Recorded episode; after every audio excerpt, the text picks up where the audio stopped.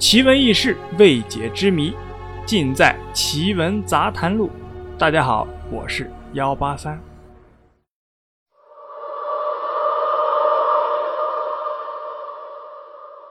美人鱼，又称人鱼、鲛人，是一种长着人身鱼尾的神秘的水生动物，多生活于海洋的水域之中，常出现于童话、神话、志怪、玄幻小说，或者是古代传说，以及史书记载，是著名的艺术形象。传说美人鱼是以腰部为界，大多数为上半身是美丽的女人，下半身是披着鳞片的漂亮的鱼尾，整个躯体既富有诱惑力，又便于迅速的逃遁，有雌雄公母之分。它们没有灵魂，像海水一样无情，声音通常像外表一样具有欺骗性，一身兼有诱惑、虚荣、美丽、残忍和绝望的爱情等多种特性，既能在水底生活，也能短暂的待在干燥的陆地上生存。加上由于近代人的设想，还能水陆两栖，甚至拥有魔法的能力。传说在1980年，南海渔民捕捉到了人鱼尸体，然后带回了渔村，后来被不明身份的人给收购了，并给这些渔民以柴油作为补偿。南海地区自古以来就流传着鲛人的故事，传说在南海边住着的鲛人，也就是我们所说的美人鱼，因为等不到心爱的人，每天坐在南海的礁石上，伤心的迎风而泣，流下的眼泪就幻化成一颗颗的珍珠，所以珍珠的幼名又叫鲛人泪。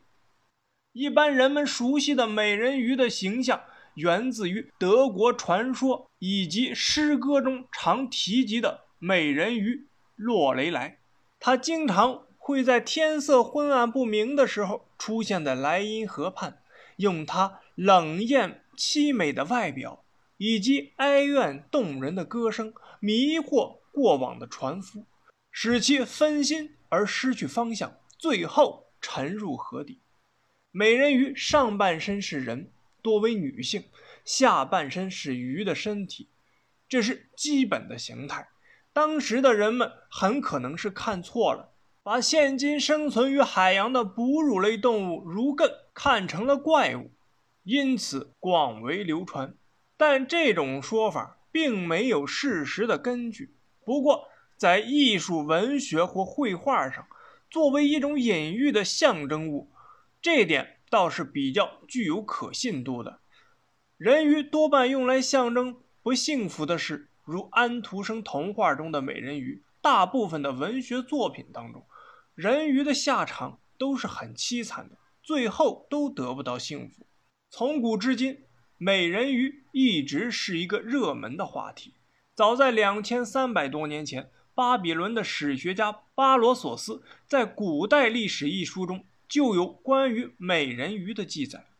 17世纪时，英国伦敦出版过一本赫特生航海日记，其中就写到，美人鱼露出海面上的背和胸，像一个女人，她的身体与一般人差不多大，皮肤很白，背上披着长长的黑发。在她潜下水的时候，人们还看到了她和海豚相似的尾巴，在尾巴上有青鱼一样的许多的斑点。在我国的史书中也不缺关于美人鱼的记载，在宋代的《祖义记》一书中就对美人鱼的形态做了详细的描述。宋太宗时，有一个叫扎道的人出使高丽，看见海面上有一妇人出现，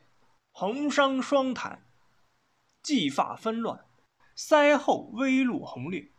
命浮于水中，拜手感恋而没，乃人鱼也。在18世纪中叶，英国伦敦就曾举办过轰动英伦三岛的美人鱼标本展览，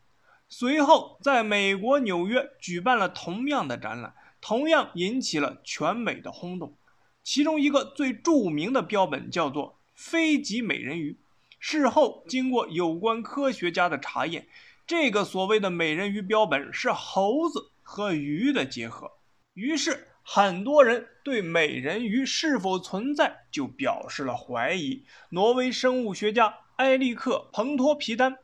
在《挪威自然史》中说，他们赋予美人鱼优美的嗓音，告诉人们他们是杰出的歌手。显然，稍有头脑的人绝对不会对这一奇谈怪论感兴趣，甚至会怀疑这种生物存在的可能性。埃利克的观点代表了大多数生物界人士的看法，然而埃利克的观点也未必是正确的。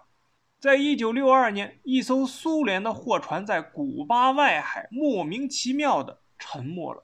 由于船上载有核导弹，苏联派出载有科学家和军事专家的探测舰前去搜寻沉船，试图捞回核导弹。为了捕捉把沉船弄翻的怪物，把用来捕捉海底生物的一座实验水槽放在了摄影机可以拍摄到的海床上。没过多久，怪物再次出现。当它钻进水槽准备吃食物时，舰船上的工作人员便迅速地把水槽吊上了探测舰。水槽的门被打开的时候，先是听到一阵像海豹似的悲鸣声，接着又看到了一只绿色的小手从槽内伸出。等到把怪物全部拉出水槽时，人们才清晰地看到，这是一头 0.6 米长的人鱼宝宝，全身覆盖着鳞片，头部有一道骨冠，双眼惶恐地盯着周围的人。在场的人有的说这是海底人，但更多的人认为这就是人们一直在寻找的美人鱼。在我国的一些生物学家认为，传说中的美人鱼就是一种叫做儒艮的海洋哺乳动物，俗称海牛。在20世纪70年代初，在我国南海曾多次发现过这样的美人鱼，有的地方还把照片在展览会上展出，认为这是我国首次发现，有重大的科学价值。在1975年，有关科研单位在渔民的帮助下捕捉到了罕见的儒艮。由于它仍旧用肺呼吸，所以每隔十几分钟就要浮出水面换气。它背上长有稀少的长毛，这大概就是目击者错觉为头发的原因。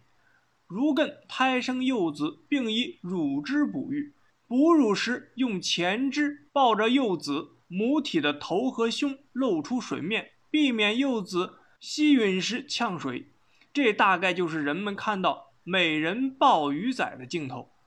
但到目前为止，还有不少的科学家认为美人鱼就是一个人们的幻觉而已。